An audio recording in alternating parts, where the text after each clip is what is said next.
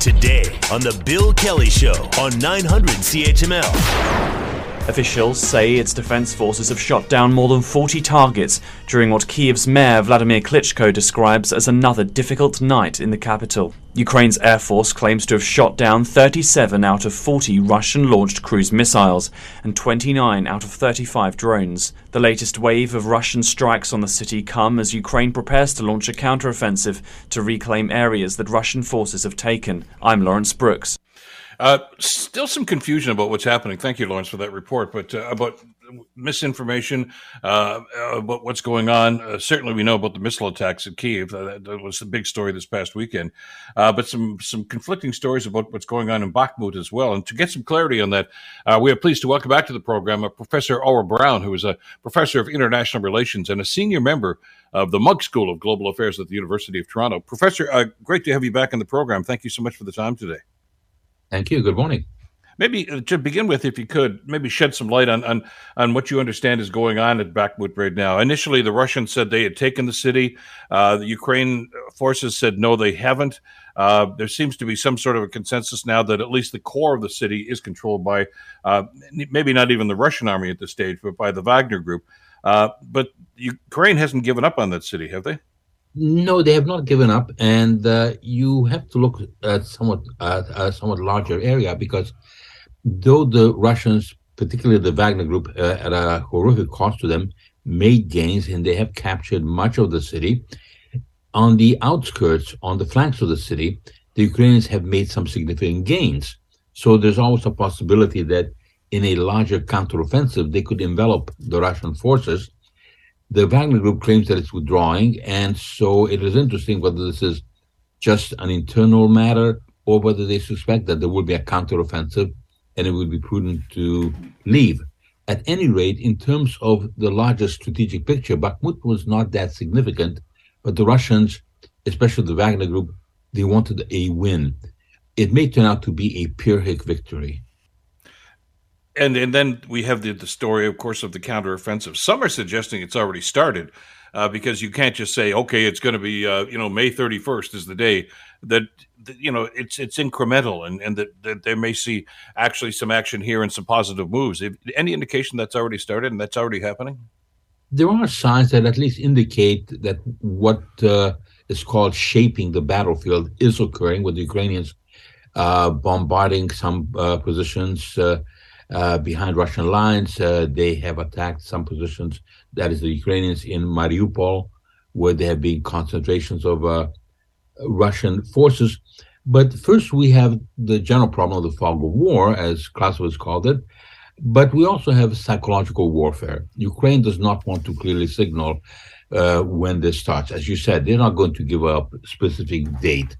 In any war, there is also disinformation. You do not want the, the enemy to know what you're doing, in fact, you are trying to convince the enemy of threats that don't exist, so they will move their, their forces to deal with those uh, threats, leaving themselves more uh, vulnerable. But um, clearly, the momentum is shifting to Ukraine's side, which is quite remarkable because now we are more than a year into this conflict. And you will recall when this first started, very few of us believed that Ukraine could withstand the massive Russian attack. Never mind turn this around to a situation where they would be capable of uh, mounting a credible large offensive, which we are expecting. Professor, what about the guerrilla attacks that are happening? As you mentioned, uh, at some some Russian installations and and and and, and gatherings here, and even some with some of the troops. Uh, and again, Ukraine has said that's not us. Uh, that they, these are, are, people that are Russian that are fighting against Putin's army. Uh, yet they seem to have some sort of a base within the borders of Ukraine. Although they they are they say they are Russian, but they're they're fighting as not as as Ukrainians, but as Russians fighting against Putin. Uh, kind of a gray area right here. What's what's uh, your your read on what's happening there? It is a gray area, and uh, um, in a sense, one might say that Ukrainians have taken this out of the Russian textbook of uh, plausible deniability of using forces and then claiming that uh, these were acting independently. So um, clearly, these troops had equipment from Ukraine. They had been fighting with Ukrainian forces. The decision to move into Russian territory is more murky, but the signal is relatively clear, and that is that Russia itself is not immune from attacks. That what Russia had enjoyed was this kind of luxury, where under enormous pressure from the West, which was uh, confusing, especially in the case of the Biden administration, caution confused with timidity. And they were told the Ukrainians absolutely do not uh, touch any Russian territory. The Russians could uh, roam and bomb and kill civilians anywhere in Ukraine, but their own territory was protected. The message now is that at least on the periphery, Russia itself may be vulnerable. And we know that Vladimir Putin was shaken by this. He has mentioned this kind of attack. He um, has threatened retaliation. So it uh, clearly registered and that could because this one's countered exactly you know the message that Putin is saying right now. But how does he respond to these sorts of things? Well, we we already know in part, I guess that answer, don't we, Professor? I mean, he's already told once again about sending uh, nuclear arms uh, to Crimea and and towards the border region here. The implication is, if this continues, you may see these things flying overhead. Uh, it, it, would he use something like this as a provocation to to take that next step? It's highly unlikely because technically it would not make sense to use nuclear weapons. It will open up an entirely new chapter in the war.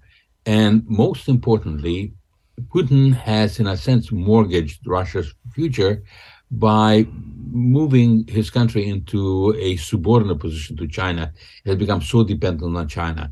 And China absolutely does not want Russia to not only not use nuclear weapons, but not even to threaten the use of nuclear weapons for the obvious reasons that any escalation to a nuclear stage would cause enormous alarm throughout the world, and it may induce uh, countries such as Japan and South Korea uh, to go nuclear. That is not what China wants to see. So the Chinese have been very clear with Moscow, and they have a lot of influence that uh, using nuclear weapons is a non-starter. So this threat is not very credible. Now, that said, one cannot be 100% certain, but on the balance of probabilities, it's extremely unlikely that Vladimir Putin would be doing more than bluffing because he's done this repeatedly. And he knows that the West also has nuclear weapons.